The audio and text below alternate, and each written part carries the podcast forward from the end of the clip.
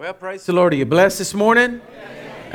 Amen. Well, we are blessed this morning because we get to have the Gideons with us this morning, and they're going to come up and give a report of what's going on and what the Word of God's doing in our area. So uh, y'all welcome uh, Brother Kelly Longbotham here this morning to give the Word.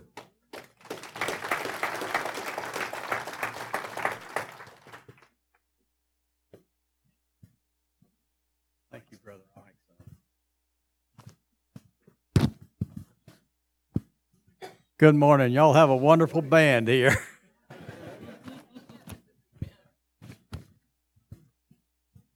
I have a testimony here that a lady turned into us, and I just wanted to share it with you.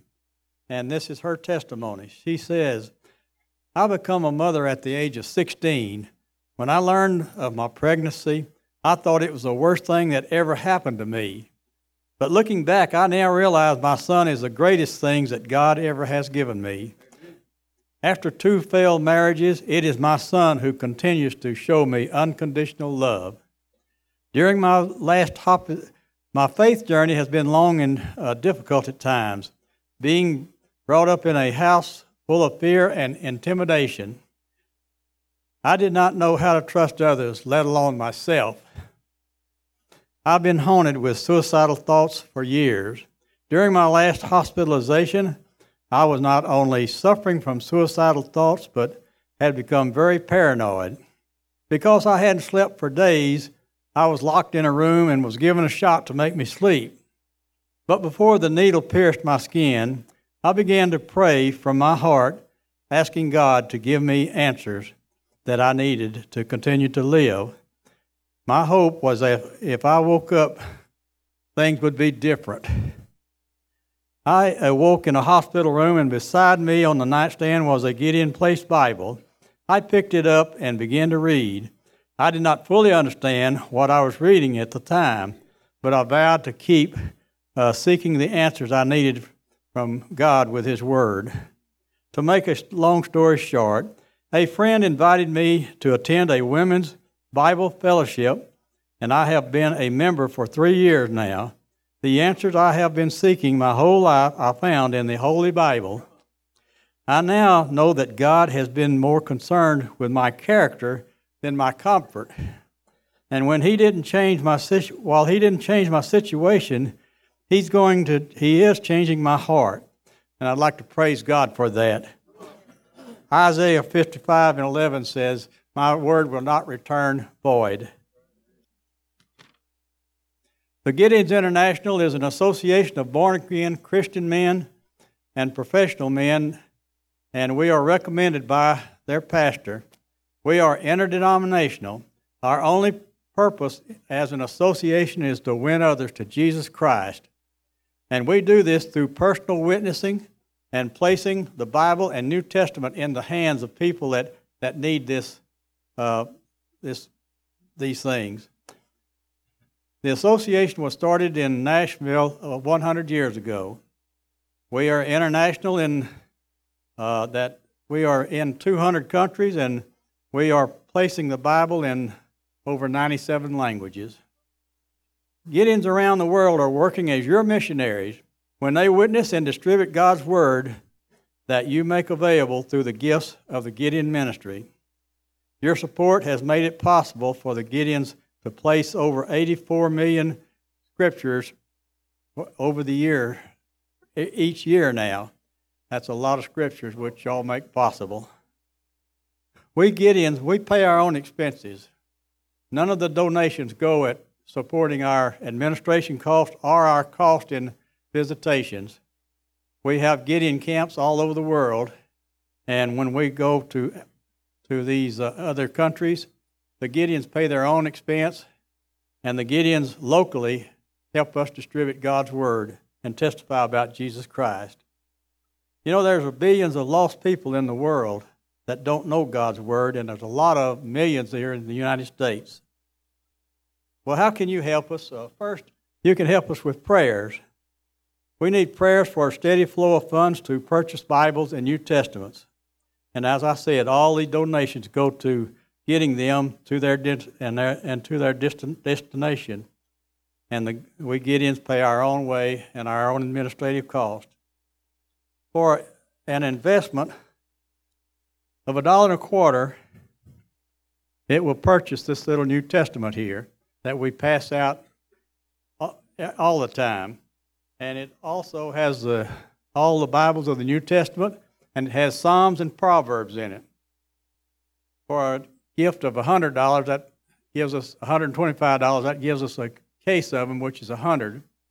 Also, in the areas that we go to, like the hotels and motels and things of this nature, we use this Bible here. It's a complete Bible with the Old and New Testaments in it. They cost us five dollars a piece, and uh, that's delivered to the destination. The uh, we also have in the back here Gideon cards. These are cards for just about anything you might want, and uh, those cards are free. Feel free to take them. If you want to make a donation to the Gideons, there's instructions in there that tells you how to do it. You can do it with check or even credit cards. So, but those are in the back of your church there that we keep there. And we also have a life book that I know that y'all's church has used this for the youth quite a bit. But uh, this life book is for teenagers to take to school and pass them out, or to kids their own age. And it uh, tells things of the Bible in in uh, words that they can might want to discuss. The uh, This book here uh, is is something free. Uh, your youth director or pastor can order them, and they will be sent to you from Gideons International. And uh, I know that y'all have used them because we've bought a few. So, but we have ordered some too. But uh, I just wanted to come and, and talk to you about the Gideons. I think the Gideons do a wonderful service for Jesus Christ, and uh, we give him all the praises of the things that we do. So uh, I'd like to, in ending, I want to uh, thank uh, Pastor Roberts and all of you congregation here and your wonderful band for letting us come in and visit with you.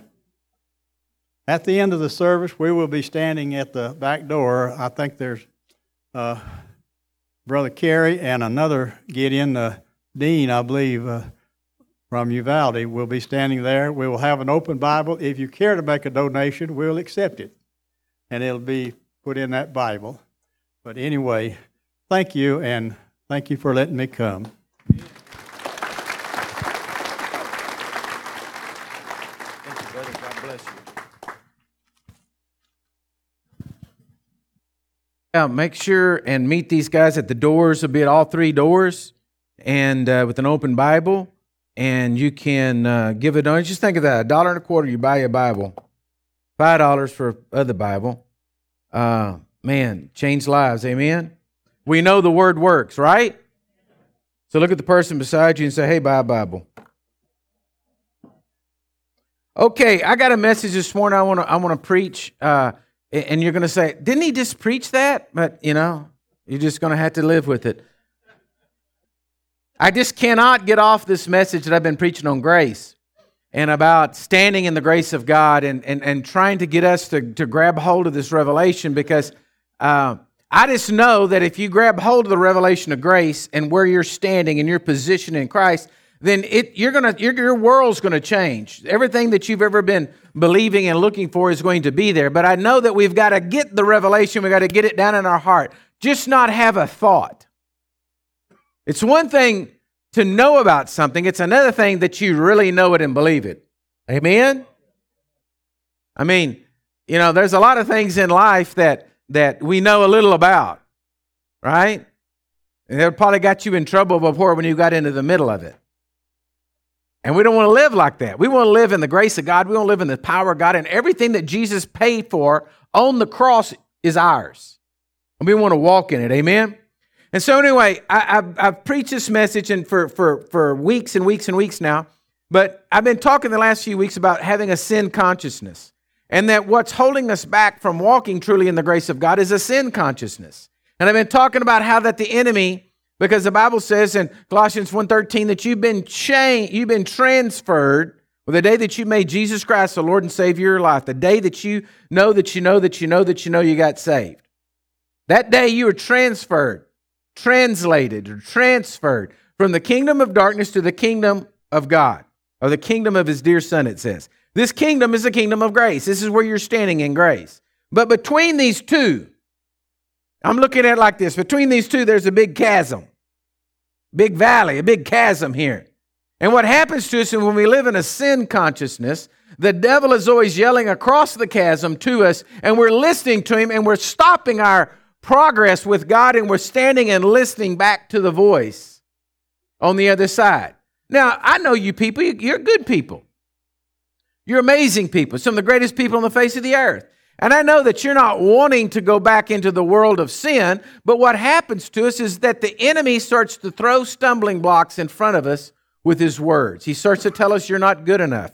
He starts to tell us you're never going to make it. He starts to tell us you're going to die early. He starts to tell us that that that sick, this sickness is never going to leave. He starts to tell you that all things about fear. He starts to say to you, you know, that they don't like you. He, he, you know, he's he's got this. He, he's got your number. Hello? Y'all just all looking at me like I ain't got good sense. He's got your number. He knows what'll set you off and what will not set you off. He knows exactly what to say so that you become upset when he could say the same thing to somebody else and wouldn't even wouldn't even faze them, because it's just that's just who he is. He's got your number. So he hollers across a chasm and he says something to you, and it stops your forward progress with God. You're stopping, you're thinking, oh my gosh, what if that's true?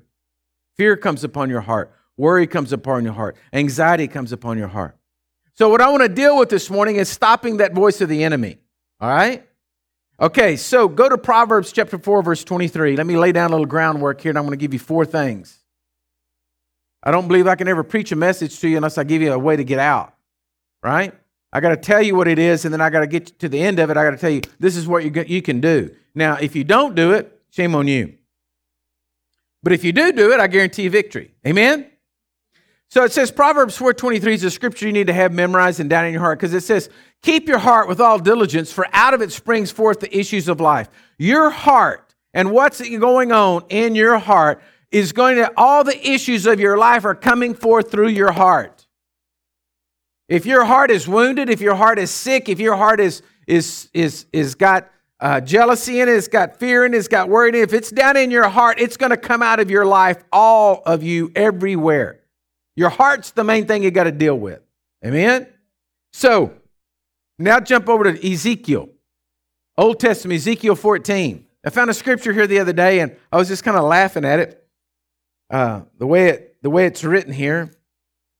Ezekiel fourteen four.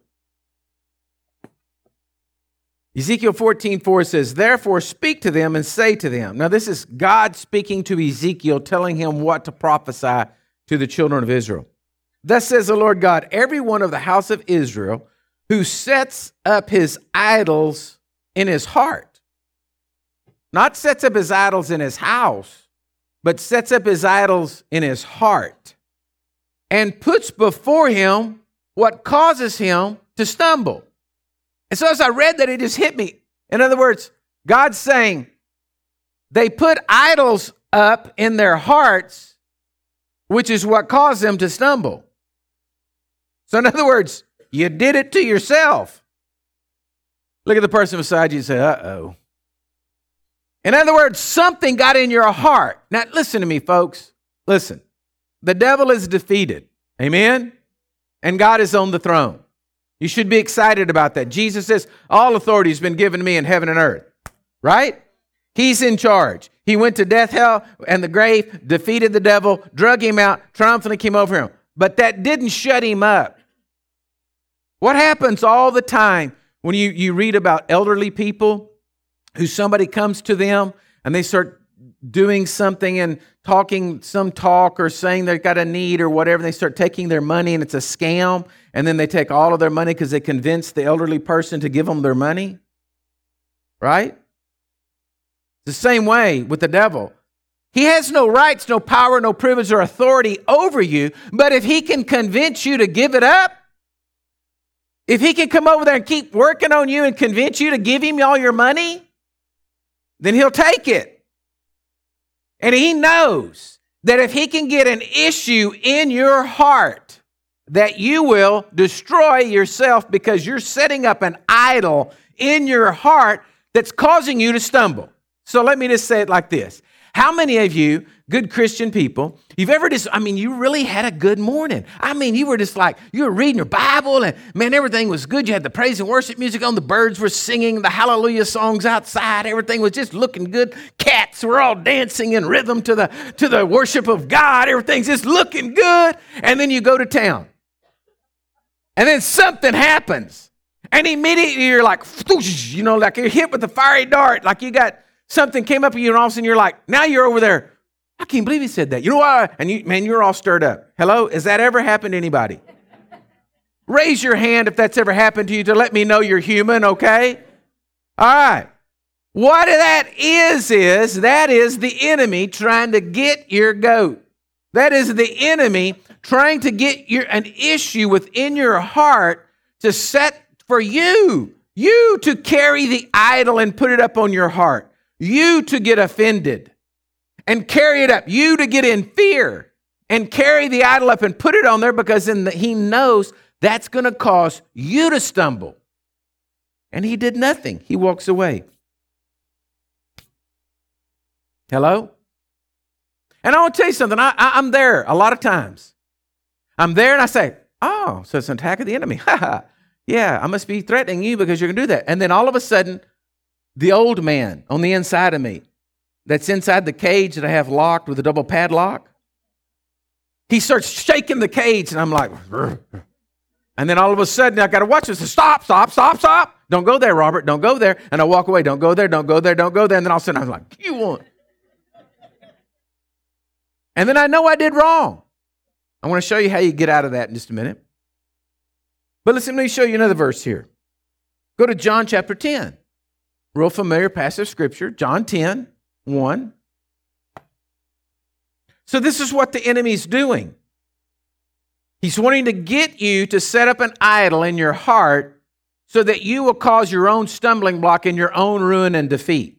He wants you to get offended. He wants you to get in fear. He wants you to get into whatever the temptation is that you're going to get into. John ten, one. Most assuredly I say to you, he who does not enter the sheepfold by the door, but climbs up some other way, the same as a thief and a robber. So let me put it to you this way. Most assuredly I say to you, he who sh- yells out from across the chasm. You with me? You see what he's saying here? The guy that doesn't come in by the door, he's climbing in the window. I mean, if you drive up to your house and you see somebody going into the window, you don't say, oh, I guess the serviceman's here. Right? Pretty good sign if somebody's climbing to your window, they should not be, you got a thief, right?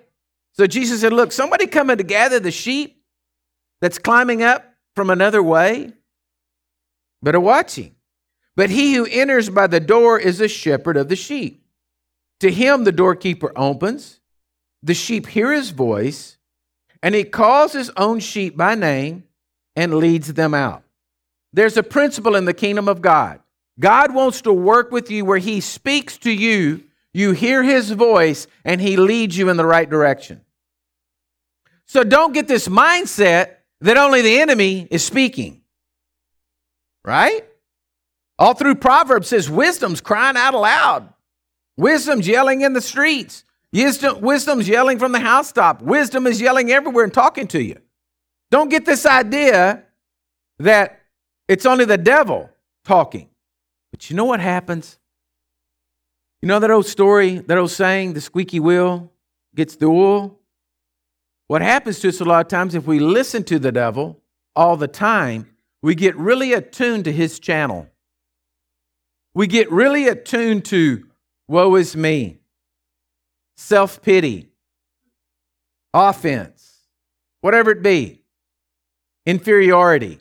We get attuned to that. So we start hearing that coming to us all the time. But Jesus said, no, wait a minute, I'm the shepherd and you're the sheep. And why don't, why don't you get attuned to hearing my voice? You ever go to a restaurant and, you know, there's a lot of people in the restaurant and everybody's talking. And if you're like me, then you can't hear, you know, your wife across the deal. So you just keep nodding. Yeah. And hope that you're agreeing to everything that's good because you can't hear. It's too much noise in there, right? Well, I want to be to where the noise, I want this thing flipped. This is what I'm trying to show you all this morning. I want it flipped around to where the noise of Jesus is in my ears so much that I can maybe see the devil mouthing, but I can't understand what he's saying, and I'm not going to pay any attention. Right? Let's turn it around, folks. The, let's hear the voice of the Jesus and get so attuned to it that we're like, what was that? Huh? Okay. He says, to him the doorkeeper opens, the sheep hear his voice. He calls his own sheep by name and he leads them out. And when he brings out his own sheep, he goes before them. The sheep follow him, for they know his voice. So the real key here is you're never going to get the devil to shut up. You just got to get the voice of Jesus louder. That's the key. Get the voice of Jesus, the volume turned up, so that he just drowns out the devil. Okay? And then it says, yet they will by no means follow a stranger, but will flee from him, for they do not know the voice of a stranger. So we don't want to know the voice of the stranger. We don't, don't want to know the voice of the devil. Okay? So you got to ask yourself right now, which voice are you more attuned to? Which voice have you tuned into and are you tuned to? The voice of fear or the voice of faith? The voice of the truth or the voice of the lie? Which one are you more attuned to? All right? So now I want to show you something else. Go to John sixteen. So let me begin to show you what you're going to do to, t- to turn up the voice of Jesus. John sixteen, twelve. By the way, the plan this week is John sixteen. That's the plan this week. John sixteen is what we're on.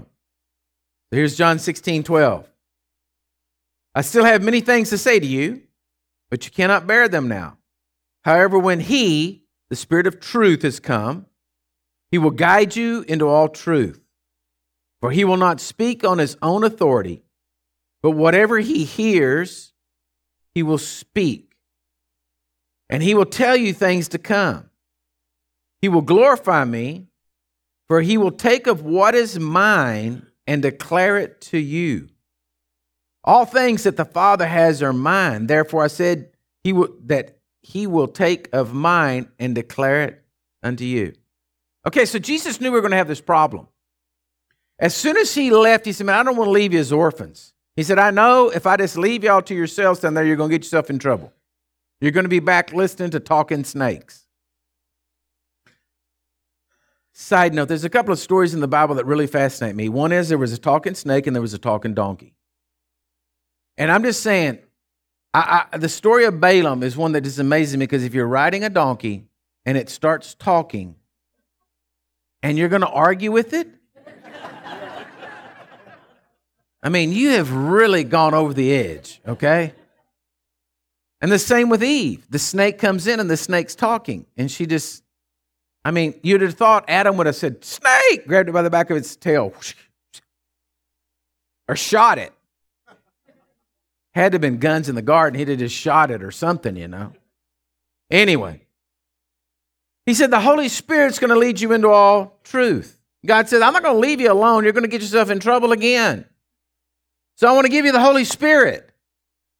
Now look what he's going to do. He says he's going to take what is Jesus's. So I'm going to take what's his, Jesus, and I'm going to show it to you. I'm going to take what's mine. He's going to take what's mine, and he's going to declare it to you, show it to you, help you understand how to walk in it. Your big brother went before you. Your big brother went to the cross. Your big brother defeated death, hell, and the grave. Your big brother sat down at the right hand of the throne of God, and he said, I'm going to send the Holy Spirit to you, and the Holy Spirit's going to come down here and tell you everything I won for you, what I did for you, what I've defeated for you, what is yours, because he's going to take what's mine, he's going to show it to you how to use it. So now the Holy Spirit's waiting every day to tell you what glorious things Jesus has for you. But I've had people over and over and over and over tell me, said, you know, I just, I don't know. I don't, I don't know. That's just kind of crazy. I don't, I don't hear God speak.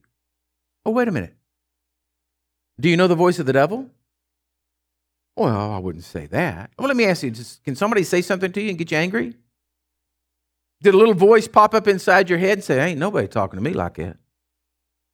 Have you ever had an offense and you're offended with somebody? Somebody said something, did something, whatever to you, and you're angry with them, and then you're driving down the road, and you see them, you go, that little voice you heard in your head that said, there they are, sorry, no good for nothing, and you started holding court and going through all the, the, the, the, the trial procedures, and you had, you're building the gallows.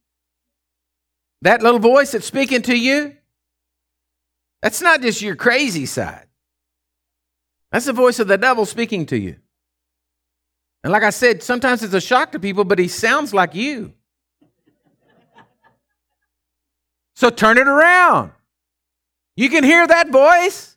Woo! Yeah, you can hear that voice.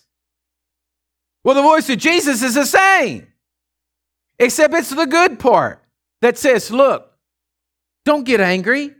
Vengeance is mine, and I will repay. You just pray for your enemy. Oh, you just heard the voice of God. You say, well, I don't want to do that. I want to drag them behind my truck, Lord. Well, it doesn't make any difference. You got to get this down. That's what the Lord was saying to you. You say, well, I don't want to do good to my enemies. Okay, you see what you're doing? You're attuned to the voice of the enemy. You're looking back over the chasm saying, I think that's a better way to do it.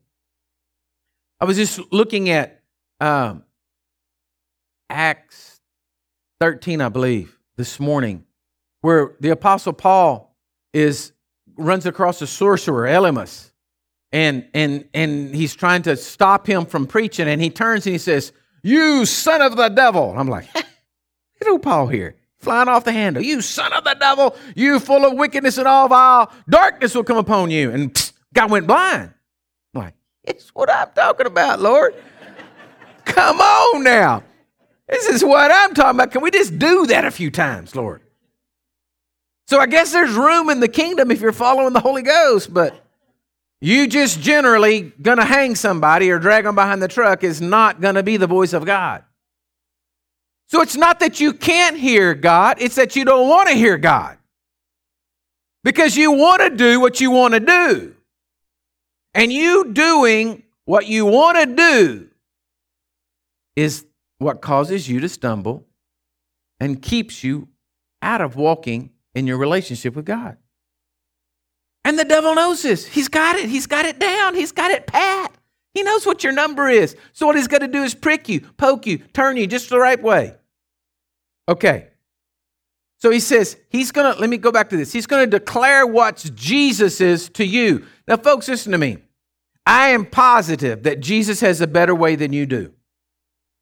I don't care what you want to bring up. I don't care what plan you want to lay down. I don't care you got a big PowerPoint presentation. You can get me that you have got the better plan. I'm telling you, it won't work. Jesus has got the best plan.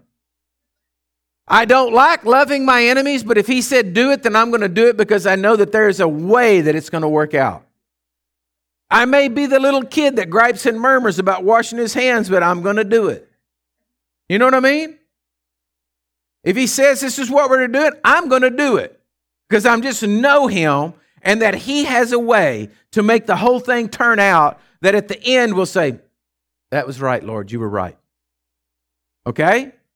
So you've got to determine, first thing you've got to do is you have to determine that Jesus has the right way. He's got the right way. If you'll determine that in your heart, Jesus, this is called lordship. It's called lordship. There's a difference between salvation and lordship. Salvation is hell insurance. You may have got saved literally just because you don't want to go to hell. Wait, I didn't read the fine print, Lord. I got to do what now? Forgive my enemies? See, this is what happens to us. So we stop all forward progress with God. I'm not saying you're not saved. I'm just saying something changed. Lordship is when you look inside and say, you know, hmm, this does not look like the best way to do it, but I, I trust you, Jesus. That's lordship. That's a whole different le- level. You went from salvation to lordship. Now you're saying, okay, I am your servant. What do you want me to do? It's like I've told you that story so many years ago. You know, I, I went through this and, and about the Lord dealing with me about lordship. And then one day I went off and I was actually somewhere and I was preaching and it was late and I was coming home and I stopped at a gas station. And and this is this is back years ago. And uh, when I went to the gas station to, to put my credit card in, it the, the sign said on the pump, Uh, that you have to go in because it was after ten o'clock or something like that. You have to go in. You couldn't use the credit card pump out there for some reason. You had to go in and put the credit card down to get fuel. I wanted fuel and I was tired. I was ready to go home. And I just saw that and it infuriated me. And I was like, you bunch of stupid people. Why can't you get your gas pump to work right? What in the, you know, and I was just murmuring. It's just, just, just like, just like, oh, Yosemite Sam. I was just, and so I went in there and I was going to say something to the, to the little girl behind the counter and tell them how stupid their whole operation was and how ridiculous and they couldn't get anything better. And so I laid my credit card down and I said, I'm going to fill it up. And I went back outside and the longer I stood out there, the madder I got. And I just couldn't, just, it just, I was fuming. And I was just like, this is the most ridiculous place. I'd leave if I didn't, I'd already stopped here. So I got the fuel and I went in there and I walked up to it and I was just about to unleash on this girl. The Christian thing I had thought to do, first of all, was say to her, I'm very sorry. I know that you just work here. This is not your fault, but somebody's going to hear my complaint. I got my speech to that. That was the Christian part of it. And then I was going to unleash. And I went up there to her. I was hot, red faced, and I said, ma'am. And she said, are you Robert Richards? And at first I thought, how did she know that? And then I thought, oh, she got my credit card. And I said, I said, yes, ma'am. She says, I listen to you on the radio all the time. I love your messages. You've been so good. God's mission to me. And I was like, thank you, Jesus. I didn't say anything.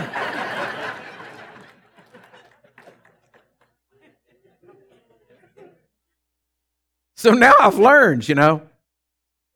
It's like I, before I pop off, I just, does anybody listen to the Waterhole broadcast in here? No. Okay. No one knows who I am. All right. But the thing is, is that, you see, Jesus has got a better way. And you got to have lordship to come down to it to say, I'm going to be your servant. I'm going to do what you want me to do. So the very first step to getting into shutting the voice of the enemy up is you've got to come to this place of lordship and you've got to say, I'm yours. I want to do what the Bible says. This is how I want to live. Amen? Look at the person beside you and say, that is the greatest point. The second thing you've got to do, okay? The second thing you've got to do is Hebrews four twelve. Hebrews four twelve says that the Word of God is living. It's an alive Word. Your Bible is not dead, it's alive. Your Bible is alive. Now, we've been hearing this for weeks going on. The Lord's just pounding this into us. You got to get that down into your, your Bible is alive. Your Bible has the ability to speak. Everybody say, my Bible has the ability to speak. Come on, say it again. Say, my Bible's alive. My Bible's alive. Look at the person beside you and poke them and say, is your Bible alive? Okay, so we got the Gideons here this morning. They're going to take a Bible. They're going to go take a Bible. It's a book. They, it looks like a book, right? It's got book, got words in it, got pages, ink on paper, and they put the word in there and they go lay it down inside. Don't do anything with it in a hotel, let's just say, and it's just sitting there. And it's like, like it's sitting there and it's silent. And then a person comes in and they open up the word. Wah, wah, wah, wah. To every person that opens up that Bible. Because it's a living word, according to Hebrews four twelve. You got to get this down in your head. It's a living word. It's not just a dead word. It's not just paper on there. I believe it's Ezekiel fifteen, craziest story you'll ever read. It's about if a woman's committed adultery and her husband thinks she has, but she's got nobody to witness against her. That she goes, her husband takes her before the priest. The priest gets a bottle of water. He gets this woman for him, said this water is going to become the bottle, the bottle of water of, of the curse of bitterness. You're going to drink this water, and and uh, and and if you drink this water, and you did do this and you're lying, then your belly is going to become bitter and your, your, your thighs are going to rot. That's what it says. Go read it. It's a crazy story. So if the woman stood on this, she said, no, no, no, I didn't commit adultery. This is where so, so the priest said, okay, we're going to make an oath here. I'm going to write it down. He wrote it down on a piece of paper. They scratched off then the ink off the paper into the bottle of water. And then the woman drank the bottle of water. And if she was lying, her belly would turn bitter, swell up, and her thighs would rot. If it didn't, then she was free. And I read that and the Holy Spirit said to me, see what they did? They raked off my word, and she was self-condemned. Didn't have anything to do with the water. Didn't have anything to do with the ink that went in there. It all had to do with her own heart, what was going on, that she made an oath before God, and she got convicted herself. The point is, it's a living word. It has the ability to come into your life and to change you. But I hate to say, it doesn't do any good to sleep on your Bible. It doesn't do any good to buy the scripture sheets unless you read them at night, because sleeping on top of the word's not going to get it in you. I one time had a person tell me that just put your sleep on your Bible and, the, and you'll absorb the word. And I said, that's the dumbest thing I've heard in my entire life. You got to read it, sir. That's this superstition. You got to read it. You got to open up the thing and listen to it and read it. Okay, that's why we're doing the plan. That's why we're reading the plan every week and believing God for the Holy Spirit to speak to us through that plan. We're doing it. We're honoring God's word, and His word's changing our lives. Amen. The second thing you got to do now, according to uh, Joshua one eight, I'll read it to you. It says, "This book of the law shall not depart from your mouth, but you shall meditate in it day and night, that you may observe to do according to all that is written in it. For then you will make your way prosperous, and then you will have good success." I like prosperity and good success. How about you? He said, if you're going to do it, you're going to have to meditate on the word. Now, what does that mean? I don't know, but there's a big surge back again in yoga right now. There's yoga this, yoga that. The one I like uh, that I saw the other day that I started laughing at, I said, I'm going to have to go join this place. It's called Rage Yoga, where you do yoga positions while cursing, and at the end of it, you drink beer. I said, those places going to fill up, man. You go in there and stretch out and cuss everything you want to and then drink beer at the end of it. I mean, t- tell me that ain't going to be something that's going to be a hit. Rage yoga. It's really a thing. It's better than goat yoga. I don't know why anybody would want to do yoga with a goat on your back. But anyway, anyway. Years ago, you know, the seventies, early eighties, yoga was a big deal, but it was really more of an Eastern meditation type thing. Nowadays, yoga is a lot more just stretching and different things like that, and it's not as much of the meditation. But in the practice, they talk about meditation all the time. But listen to me. God was talking about meditating long before anybody else came up with yoga. And the meditating he's talking about doing is simply this. Listen to me. I want to tell you what to do. I want to teach y'all how to meditate this morning. Y'all ready? Think you can handle it? I want to teach you how to meditate this morning. Everybody says, oh, God, Pastor, talking about meditation. This is the devil. Just chill out for a second. I want to teach you how to meditate this morning. This is how you meditate this morning. You simply sit down and shut up. All right? I want to put it in the South Texas paraphrase of what meditation means. Shut up. Quit talking in your head. Quit the yakking going on inside your head. Quit going back and forth and yakking and holding court and doing all these things. Shut up. And try to still yourself before God's presence. That's it. We should, well, I can do that. Let's see how long you can do it. I don't care if you sit down and cross your legs. I don't care if you're sitting at your table with a cup of coffee in your hand. I don't care if you won't stand on your head. It's not about what position you're in. It's about, can you shut up and still yourself before the presence of your heavenly Father and say, I'm just here to worship you. I just want to speak to you. My attention and my focus is on you. God, I love you. I worship you. I want to hear your voice. And then shut up. And then say, you mean everything to me. You've bailed me out so many times. You are the everything of my life, and then shut up. without thoughts running through your head. I saw them the other day. They looked at me, and I don't know what they were thinking about. I don't think they who do they think they are? And they're not any better than I am. That stupid husband you gave me, Lord, he ain't going to do anything. That he can't even pick his socks up out of the clothes. And what are you going to do? Now, you shut all of that up. If you want to learn how to meditate, the Robert Richards style, one oh one, Robert Richards one oh one meditation. Shut up. Teach yourself to shut up. How am I going to pay that bill? I don't know if I'm going to pay that bill. I don't know if I'm going to get it wrong. It's all that stuff. Shut it up. You say, well, I can't turn it off. You can. You just don't know how. And you have to do it by the authority and the power of the Holy Ghost. And you have to sit down and you have to shut up. The longer you sit there and the longer you can keep yourself quiet and worshiping God, the more He's going to speak to you and the more empowered you're going to become because you are stilling yourself in the presence of Almighty God. If you want to call it whatever you want to call it, call it whatever you want to call it. It doesn't make any difference to me. It ain't going to do you no good to hum or to um or do anything like that. It ain't going to get you nowhere. What's going to get you somewhere is you stilling your mind and worshiping your God. Simple enough. Practice it. Try to see how long you can go to get your mind to shut up that then you don't think about, oh, well, that was refreshing, Lord. I, I need to go now and go make the phone call. See, some people can't even shut up in prayer. See, the problem is you may say, well, listen, I'm, I'm a prayer warrior. I just pray. Well, listen, do you ever listen? Part of praying is listening. Not your ability to talk for an hour. Some of you, that's no problem.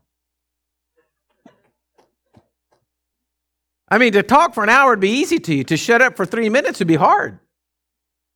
And I'm just saying, don't think you're a great prayer warrior just because you can pray for an hour nonstop without saying anything. I would rather have a prayer warrior that could stop and listen to God for five minutes. The third one, John eight thirty-one, or the fourth one actually. Is John eight thirty-one. Jesus said to the Jews, those who believe, He said, if you abide in my words, you are my disciples indeed. You shall know the truth, and the truth shall make you free. The key is there's the word know. All right? Is the word know. You'll know the truth, and the truth shall make you free. All right? The third, uh, fourth thing is, is once you're set and you're meditating, then the, the next step is to have a revelation of the truth, which may come to you in this form. You need to stop doing. That is not productive. Do this. Go there. Say this. Okay, so let me let me help you with this. So because you're just starting out with the Lord in your meditation time, you your revelations may be short, like a mother speaking to her child, love you. You may not have the very first time the deep theological discussion of God, of how did He create the universe and what is the quantum physics of whatever. I don't even know what I'm talking about. It sounded good.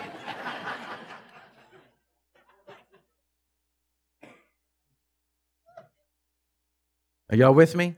It may be, I love you. You're special. Keep going. You're doing right. Maybe. Forgive, love, pray.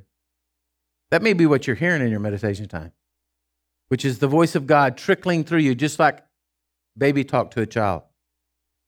But there has to be revelation. There has to be a coming of you to knowing the truth. How are you going to know the truth? Well, you got to start back. Remember the word, lordship, the word. You got to get the living word in you. It all works together.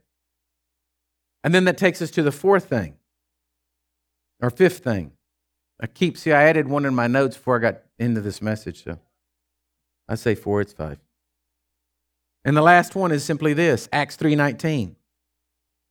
It says, repent, therefore, and be converted, that your sins may be blotted out, so that the times of refreshing may come from the presence of the Lord. That word converted means to turn around or to come back. To turn around or to come back. That's what it means. But He says here the very first word, repent. But look what it does. Look what happens. The repentance brings the turning around. Do you see that? The repentance brings the conversion. So it's when you in your life, you stop and you Now he's spoken to you, and you say, forgive, you, then you repent. Lord, I'm sorry, I haven't forgiven. I haven't walked in love. Boom, you got converted. As soon as there's repentance, immediately comes conversion. As soon as there's repentance, immediately there's victory. It all flows hand in hand. Having to repent is nothing to be shameful of. You're smart when you do. I repent all the time. I'm constantly repentant. I'm always doing something that's not right. I'm just like, God, I'm sorry. I'm sorry that happened. Sorry this, Lord. Lord, I, I repent. I can't believe that happened. Sorry I did that. Sorry I thought that. I repent. I don't want to do it. Why? Because it goes back to lordship. I want to do what's right, and I don't always do what's right. So repentance immediately brings conversion. So here's the steps. This is what you're going to do. You're going to go make Jesus the Lord of your life. All right? He's got to be Lord. You're going to realize that it's the living Word. The living Word is what you got to have on the inside of you. Okay? You got the living Word down on the inside of you. The living Word's going to go in there. You're going to start meditating. Meditating on the Word. Stopping and shutting up so you can hear the voice of God. Practice controlling your thoughts and shutting them up. Then it's going to take you into, then in those times when you're sitting there quiet before the Lord, you're going to have a revelation. You're going to get the truth on the inside of you, and the truth's going to set you free. And then the last thing that, that there's going to happen is that then you're going to repent for whatever He's spoken to you about in Revelation. And conversion's coming, and you're going to have victory. That's how you're going to shut the voice of the enemy up. Now, I just preached a great message to you, life-changing, unbelievable, powerful, like never been seen before. But if you don't do anything with it, it falls dead to the ground as soon as you walk out that door. If you go home and say, well, I just have more fun sitting here watching television, okay? That's your revelation. And you get real attuned to the voice of the enemy hollering at you from over the side of the hill, then just listen to him. Just have a conversation with him. You want to live in misery? Just don't stay around me much. All right? But if you want to walk in victory, I just gave you some meat here to take home and chew, but you've got to do something with it. Now, I got to tell you all this. Y'all are going to laugh. I don't care. Makes me no difference. My wife was doing yoga, and I was watching her one day, and I said, I wonder if I could do that. See, you laugh. So I was watching it, and I thought, ah, yeah, it ain't that hard. And then I tried. And there's this one One pose called, like it's, it's dolphin pose or Superman, where you're laying on your stomach and then you lift up your legs and your arms and your chest all at the same time. You're like Superman on the floor. And they were doing it, and I lay down the floor.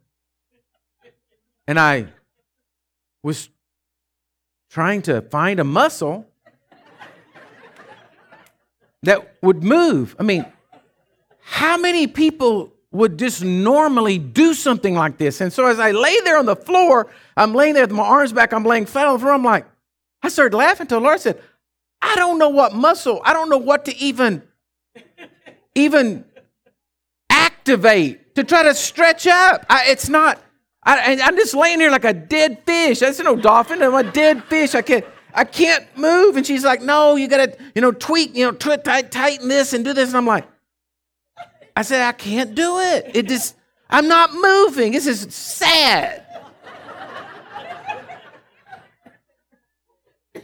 That was about a year ago. It's about a year ago. But you know, it really made me mad. And so I kept at it. And I kept at it. And I kept at it. I can do dolphin pretty good now. Now, what I'm saying to you is, I gave that embarrassing story for this reason.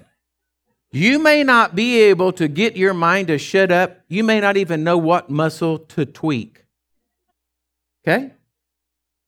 You may only get three seconds of quiet, but you started. Folks, be the kind of people that are tenacious enough to keep doing it until you can do it. Whether it is the simplest little thrust up, and then that's it, you got. And you keep doing it, and you keep doing it, and you keep doing it, and you keep doing it, till one day, you know, you got it down. Man, you were flowing in the things of God because you started and you developed it. Be tenacious. Stay with it. Amen? Look at the person beside you and say, you better stick with it. So stand to your feet. Let me have my prayer team come down this morning. If you're here this morning, you're in the building, and you're sick, or you just want to pray about anything, we have a prayer team this morning that's going to be up here. Come up here and pray with them. I'm believing God for miracles, signs, and wonders all the time. These people are prayed up. They've come here this morning with their hearts open, ready to just pray for you. Whatever it is, I don't care. It doesn't have to do with this message or whatever, whatever it is, we're here to pray for you.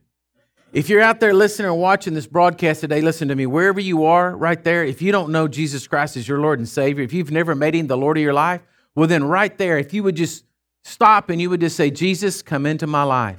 I repent of my sins. I ask you to forgive me and wash me and cleanse me with your blood. He will. He will set you free, and you can know Jesus Christ as your personal Lord and Savior. If you're in this building today and you're not sure that if you died, you'd go to heaven, you're not sure if you're right with God, that's why we have a prayer team. We're up here to pray with you. Don't leave this building. Don't walk out those doors if you're not sure of your salvation. Come up here and pray with one of these people, and they will, they will, they will tell you everything you need to know about life. Now, listen to me. Will you go try to do what I said this morning? Give me a wave of hands if you at least go try, okay? I want to be a little bit encouraged today. Okay, we're headed off to Guatemala for the church dedication this next week. And uh, I forgot all about those pictures. Do you have them? And so so just look at this for just a second. There we, they've got the speakers, a couple of the speakers there hung. Um. Getting the, the building, the inside all cleaned up is what they're they're getting done, getting the rest of the speakers in there. The, we're doing all the sidewalks on the outside. We're doing a big, big hurry, hurry, rush, rush to hurry up and get down there Thursday at noon to dedicate this uh, church building. There they've got the stage built.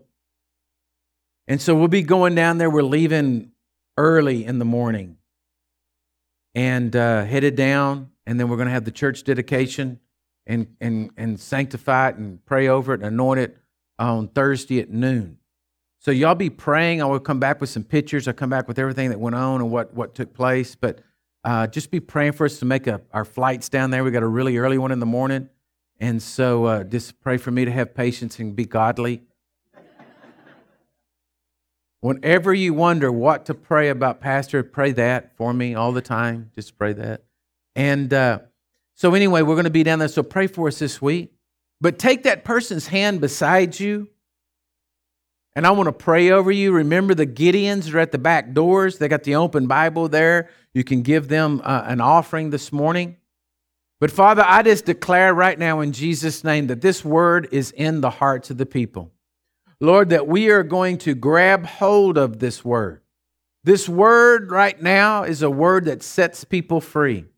I declare, Lord God, that in their times of trying their meditations and starting out, Lord God, that they, you will speak to them, you will talk to them, they will hear you so clearly. They will hear your voice so clearly. And a revelation come on the inside of them that changes their life. So, Lord, I praise you for that. I thank you for it. I thank you for blessing them this morning exceedingly, abundantly, beyond they could ever even think or ask. Lord, that your hand is upon us.